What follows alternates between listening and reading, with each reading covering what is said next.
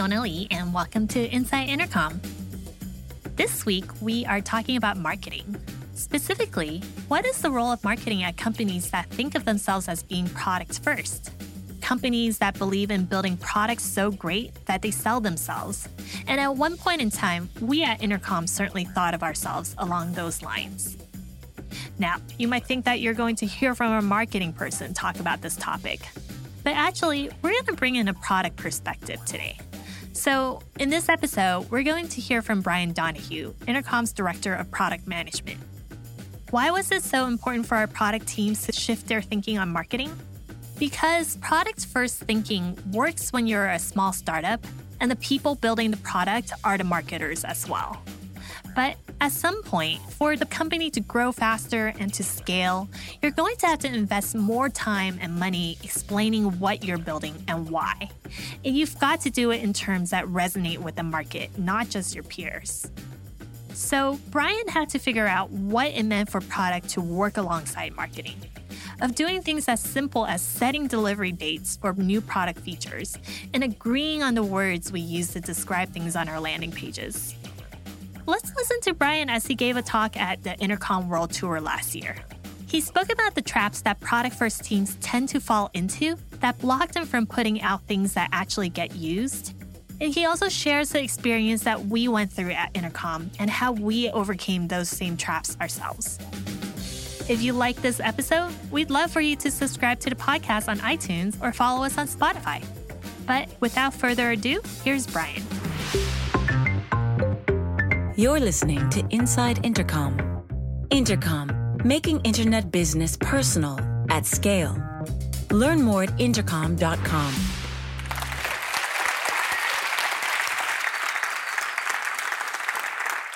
Hey, folks. Three years ago, I joined Intercom as a product manager, and one of the lures to join Intercom was that it sold itself as a product first company.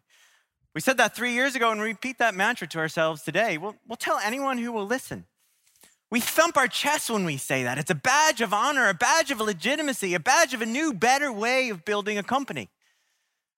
And tonight, what I want to talk about is the arrogance hidden inside that product first mindset and the traps that await you if you adopt that philosophy. But first, let's make sure we know what we mean when we say product first, right? And I think it's important to, to recognize that it's implicitly set up in contrast to what came before. And what came before was sales driven companies, right? And their motto is hey, if we sell it, the product team has to really quickly go and build it. And actually, at first blush, that kind of makes sense, right? Because if, if customers are willing to shell out cash for something, surely that's a good way to make sure you only build valuable product, right? But everyone in here knows the inevitable story of what happens, right? Your big customers end up dictating your roadmap. You have no product vision.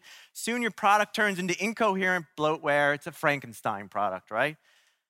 So then we move on to marketing driven companies and they're, they're slick, polished, and promising the moon, you know, and they, they have no problem pitching a product that has at best a tangential relationship to the actual thing customers are going to get, or even pitching a product that, you know, hasn't really actually been built yet. I mean, this still happens all the time. Dan Kaplan framed this, this tarnished legacy of marketing by saying this. He said, Many of history's most brilliant marketing strategies were crafted to persuade customers to believe things that were lies, buy things they didn't need, and, and do things that were actually bad for them. You know, think about the cigarette industry here. Or maybe you remember the, the uh, quote from VC blogger Fred Wilson a couple years ago, and he said, Marketing is what you do when your product or service sucks. So, marketing has a bit of a bad name here, uh, particularly in the tech industry. So, product first comes along in contrast to all that. It's all about building a product so great that it sells itself, right? All you need to worry about is building something customers love. And in this subscription based model world that we live in now, where it's quick and easy to actually change, your product better deliver, right? So, what choice do we have but to be in a product first world? And in this setup, the R&D team is, is held up as the heart of the company, right? The success of everyone else is predicated on the success of this R&D team. It's all about the product. And just to burst our insular tech bubble, of course, product first is nothing new, right? You know, you can think about the, the really sexy companies of, of yesteryear, like Procter and Gamble, you know, toilet paper, tissues, detergent, toothpaste. Their CEO, Bob McDonald, said, We know from our history that promotion may win quarters, but innovation wins decades.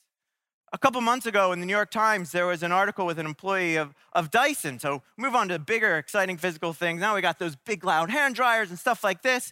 But he said, hey, uh, you're talking about the founder, James Dyson told us, focus on the product, everything else would follow. But new idea or not, we at Intercom, hey, we're big believers in this product first philosophy. And in no small part, this is a result of two of our founders, Owen, our CEO, and Des, who you heard talking earlier. Both of them had design backgrounds themselves. Oh, Owen, before he was CEO, he actually was a contract visual designer to start out his career. And Des was a UX man by trade. I mean, their CV was actually product first, right? So I'm not here to tell you that product first itself is a mistake, but I am here to tell you that it's a philosophy that comes with hidden traps. I want to share the ones that we on the product team at Intercom had to pull ourselves out of, hopefully with only flesh wounds to show for it. So the first trap is this implicit in a product first mindset is the belief that the best product always wins. And be honest, those of you who work on product teams, I mean, that's actually what drives you, right? And this optimistic view of the world that it's a genuine meritocracy, I think it's actually relatively new. And I think it's directly attributable to the ascent of Apple. If you can, for those of you remember 15 years ago, if you think back then, when you know, Apple had the laptops, the desktop OS, was miles ahead of the competition, Windows, right? But I mean, it had measly market share, and, and few of us early Apple fans ever thought we'd see the day when Apple would be the incumbent. I mean, back then, the better product was almost always the underdog product. But fast forward through the iPod and the iPhone, and all of a sudden it's like every CEO and every non techie friends and family, it's like all of a sudden everyone has good product taste, right? Or what about Google, right? Their search engine, you know, it was the best product, became the dominant product, right? It's great, it's a great world. And at first it was in the no techies, and pretty soon Google's the verb. We live in a meritocracy, right? This is just naive. Let's look at another incumbent, another incredibly dominant product, Salesforce. What's amazing about their, their position is I genuinely have not heard of a single person who tells you they really like using Salesforce, just actually enthusiastic about Salesforce. But talk to anyone in a sales team, they'll tell you the first thing I'm gonna fucking do if I'm a person one time, I'm gonna get Salesforce. So it's amazing. It's like their, it's like their Microsoft Office in the 90s. Everyone has it and no one likes it. But if you want to continue living in this optimistic world where the best product always wins, remember this even if you do genuinely have a superior product, even if your customers know that you have a better product, your competition will quickly follow. In our field of tech, fast followers are really freaking fast, right? I mean, just at Snapchat. I mean, Facebook is huge, but they're pretty damn nimble when they're copying your features, right? I mean, Snapchat actually explained in their IPO their, their competitive advantage, their moat, was they have a consistent velocity of product innovation. They will innovate so fast and so successfully that no one will catch them. Sounds easy enough, right? Yeah, no problem. We're, we're, we're feeling good here on the product team. Really risky, really risky. So, the first trap of the product first mindset is this stubborn belief that the best product always wins. And if you believe that, this leads us to the second trap, which is this willful naivety about marketing. We fell headfirst into this trap at Intercom. For starters, we were intentionally slow to hire sales and marketing for the first couple years. John Collins, our, our managing editor, who's talking our, our book somewhere out there, uh, he used to work in, at the Venerable Irish Times newspaper in, in, Dublin. And he told me he was initially recruited by Owen and Des with the enthusiastic pitch of, we don't, we don't even have a marketing team. But you could argue that John, who initially focused just on our blog, he could argue he was our first marketing hire. And it was Matt, who was, who's now our director of product marketing, the first person who actually had marketing in his title. He actually dug out the LinkedIn email that Owen sent him. Owen, our CEO, sent him trying to pitch him Intercom. And Owen goes, the product almost completely sells itself. And we spent nothing on sales and marketing. Remember, he's trying to hire a marketing person here. So, but again, it's product first, held up as this big badge of honor, right? But Owen also said in his email, he said, the next step change in the company for our growth has come from explaining to the world what we're building and why. And this approach makes sense, right? Get product market fit first, then you start to push the pedal on sales and marketing. The problem was that this willful ignorance of marketing had already seeped into us on the product team. The director had a very influential voice in the company. The marketing team, they didn't really, to be honest. Like we were on the product team, we were really slow to adapt to working with them. We, we, it was just like to the side. There wasn't much of a partnership. We were totally guilty of giving late handovers to them. And by handovers, I mean there was zero collaboration going on. It's like, yeah, heads up, this is coming soon. And sometimes we didn't even give a heads up. We weren't even nice enough to say, yeah, we're gonna pull the trigger on this. We just freaking pulled the trigger because we're the product team. We can fucking do that, right? And another thing that we struggled with, and we're probably not the only ones who struggle with this dates. For a while, we didn't give delivery dates at all, and then marketing says we can't really do our job here if you don't give us a date. So we say, sure, we'll give you dates, no problem. And then we consistently and usually wildly miss those dates. So for our new Educate Help Center project, we just launched this last year. We initially promised April, then July, oh, this machine learning thing's a little tricky. No, push it to September. No, definitely December. We'll get it out in December. So we were world class bad at dates. So just last summer, Matt comes over to Dummy. He's like, right, I got to address this problem here. And he, and he basically gives this internal talk to the R&D teams basically trying to address our naivety about marketing. He's like, hey, you guys have a fundamental misunderstanding of what marketing is about. Marketing itself means a bunch of different things. It's an umbrella term. There's a bunch of different skill sets going on with marketing. I mean, you've got events, right? You've got comms, demand generation. You've got product marketing, product education, brand design, and there's more stuff going on there.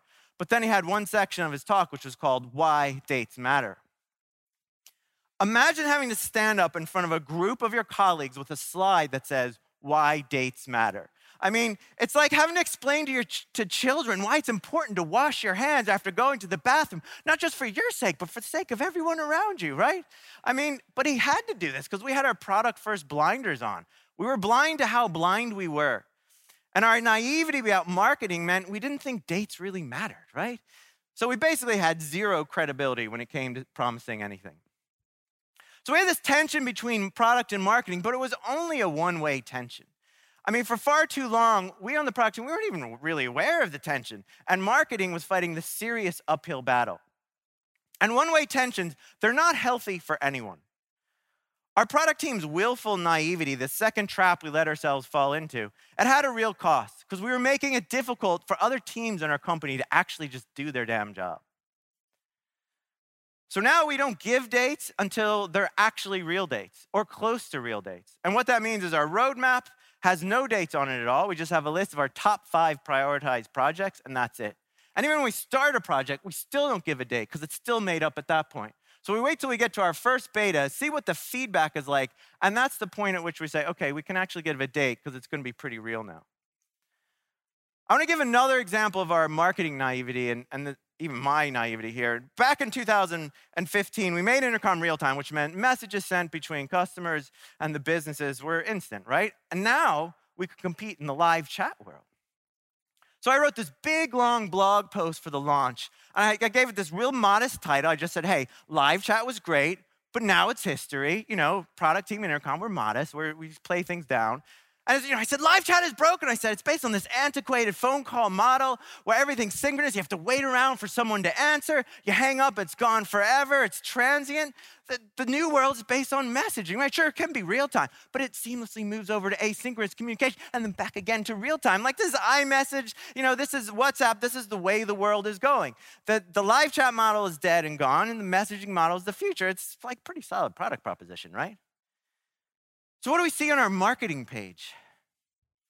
Live chat is freaking everywhere. It's on the title, it's in the navigation, it's in the URL. It's like the marketing team is completely contradicting the product team. I mean, you can almost hear Matt sitting back and like shaking his head and laughing at us, but it's like, but seriously, folks, do you really want me to pitch intercom as like the flexibility of asynchronous and synchronous messaging all wrapped up together? I mean, he's like, come on, give me a break here. So Matt very gently points out, you know, there's a about 100,000 global searches for live chat product. And there's like about nothing for asynchronous, yada, yada, something, something, whatever you want to call it. I mean, if people are looking for live chat software, that's what we need to tell, we need to tell them that's what we have. We, we, we can't introduce something new without framing it in today's terms. So while the product team are focused on the future and building bridges to that future, the marketing team have to get prospective customers to the bridge. And sometimes that means using the exact phrase you're trying to kill. So, this discrepancy between the product thinking and the marketing result wasn't itself in itself ideal, but at least we now have a proper two-way tension. At least now we can start asking better questions about the product approach and the marketing approach. So, trap one, believing the best product always wins. And trap two, this willful naivety about marketing, lead us directly to the third trap. Product first folks become product purists. And one symptom of this product purity dogma is that anything done for marketing purposes is sullied and tarnished. You know, product purists view marketing as separate and independent from their precious little product creation, right? Product purists think, build and they will come. When Matt gave his talk to the R&D team last summer, it's starting to feel like a bit of a dressing down, basically, he gave us, isn't it? it, it a question came from an engineer in the audience, and the, and the engineer said, hey, did we build that recent Twitter integration just for marketing purposes? I mean, a bit of a poison dart he threw out there at Matt, right? Well, fundamental to our pitch is we're a cross platform communications company, right? So, of course, we built that to deliver on our pitch. I mean, why is it wrong to build something that delivers on what you're selling to your customers? It's like, it's kind of like saying, do we just build that feature because we think customers are more likely to buy our product if we have it? I mean, wouldn't that be terrible if we did that? Geez, we should never do something like that. But I think, I think if you actually unpick the engineer's question, I think what he was actually asking was, did we build a kind of crappy integration just so we could say we could have it? Which, interestingly, is not a question directed at marketing, is a question directed at product. So implicit here is that product teams build things from like this pure motivation, whereas marketing team is always doing things for the wrong reason. But both are working to the same end, right? You're trying to build something that's useful for people, explain to them, convince them that it's useful so it actually gets used. Marketing has a bad name. And we all really need to cop on here because this product purity mindset is bullshit. Another thing this mindset ignores is that the story needs to guide your product decisions. Simon Sinek, who, or Sinek, not quite sure, who's written a bunch of books on marketing and leadership, you know, he said, people don't buy what you do, they buy why you do it. And you can just read the cover and you get that. So you're good with just the cover on there. Or as Luke Wroblewski, who any of you designers will know, and he tweeted this paraphrasing someone, paraphrasing someone else. He said, Don't aim for a number, aim for narrative. So sounds obvious, right? I don't think it really is. Or you've probably heard this before. I bet the product folks in this room need reminding. We certainly did. Because by default, product people aren't thinking about the story. We're sweating and stressing to bring a feature to life. And I bet most of you know about uh, Daniel Kahneman's book, Thinking Fast and Slow, right? It's this huge tome of a book. We all know we're supposed to read it, and we all are going to read it next month, right? It's like Joyce's Ulysses. But you can read Michael Lewis's latest book, and he's got nice, short, compact, great little cheat sheet to it. But basically, getting to the crux of, uh, just made up a word there, getting to the brunt of what Kahneman was actually saying. It's 20 years of research, right? Is really proving that the human need for a narrative is overpowering. It's how we convince ourselves of what we do and what we buy, and it's not rational. So ignore this truth at your own peril. On the product team, particularly early on, we did just that. We had our product purist mindsets on. I mean, all good companies impose a real pressure to keep shipping, and it's so tempting in that environment to just ship half a story, which is a shame. So last year we did this big messenger redesign project, and we had a design for these new expanded profiles in the messenger, and they had this deceptively complex interaction. And it seemed like a nice to have. And like, no, no, we're not gonna, not gonna do those. So about three quarters of the way through this, this long project, uh, I finally started thinking about the story for this, and I'm like, well, you know, our mission is make make business personal, and uh, so it's pretty much a no-brainer that for our the messenger is like our flagship product, right? It's a no-brainer. It's got to be our most personal messenger. It's a fucking no-brainer we got to do these. I almost like slapped myself in the face in the room saying, how did we how do we ever scope these out? So it was obvious and it was easy, but it was super late because I was never thinking about the freaking story. I was just thinking about the product. So the late decisions are painful. So what we've done here to try to fix this, and we've only done this in the last couple of months, is, is we've actually given an explicit place in our process for the story. Soon after the problem statement is written, we draft the story for what we're building. And even more importantly, we, have the, we had this big internal effort since like December, January to try to get better at scoping smaller. Messenger, we had all these big projects last year. We got to get back down to scoping smaller. And alongside this big effort to scope smaller, we said, but we can actually scope in stuff if it's essential for the story. So while we're sitting here beating ourselves over, is this a bare essential for getting to beta? Is this bare essential functionality? We can say, hey, no, we still need this so we actually have something to tell. So we actually have a story to tell. So this is another trap, forgetting the importance of the story. You have to forcefully inject it into your process. At least that's what we found we had to do. Otherwise, it just becomes an afterthought. But when we think about this, this chasm between product and marketing, I think what's easy to forget is that great product people are often naturally good marketers and vice versa. Uh, if you look at Intercom in the early days, we were punching way above our weight from early on with Des prolific at all these, all these blog posts he was writing. And he did it not because he loved getting followers on Twitter, he does love getting followers on Twitter, but because he knew how important the blog was to getting traction in the early days.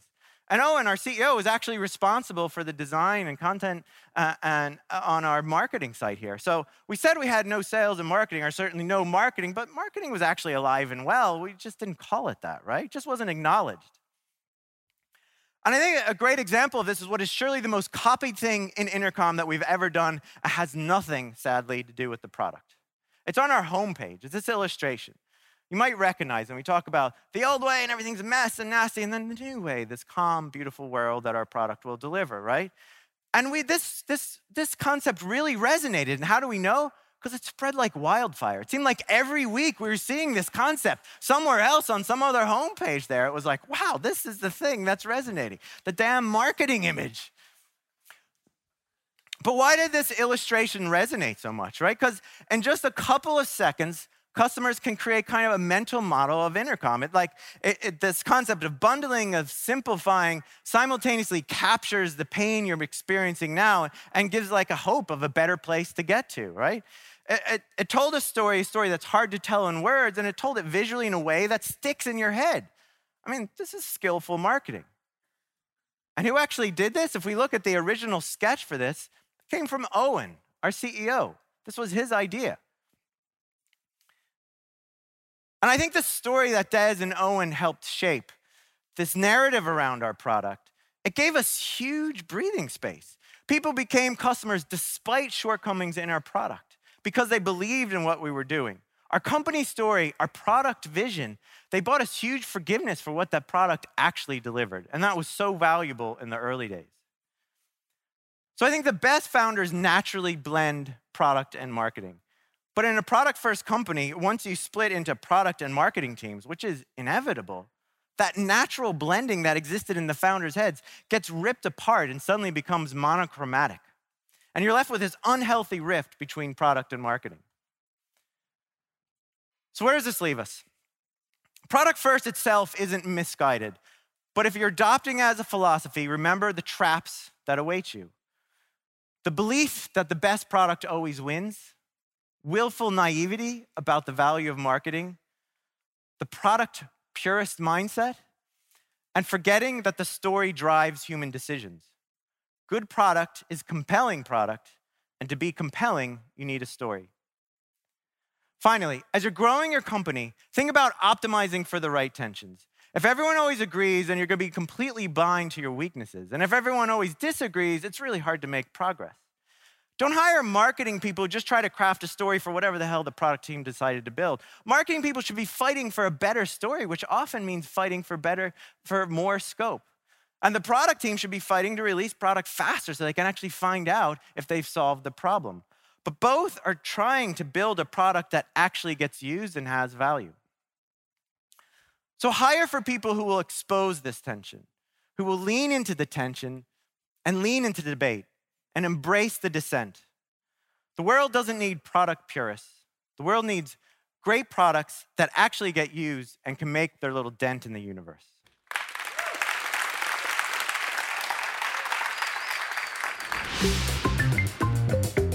You've been listening to the Inside Intercom podcast.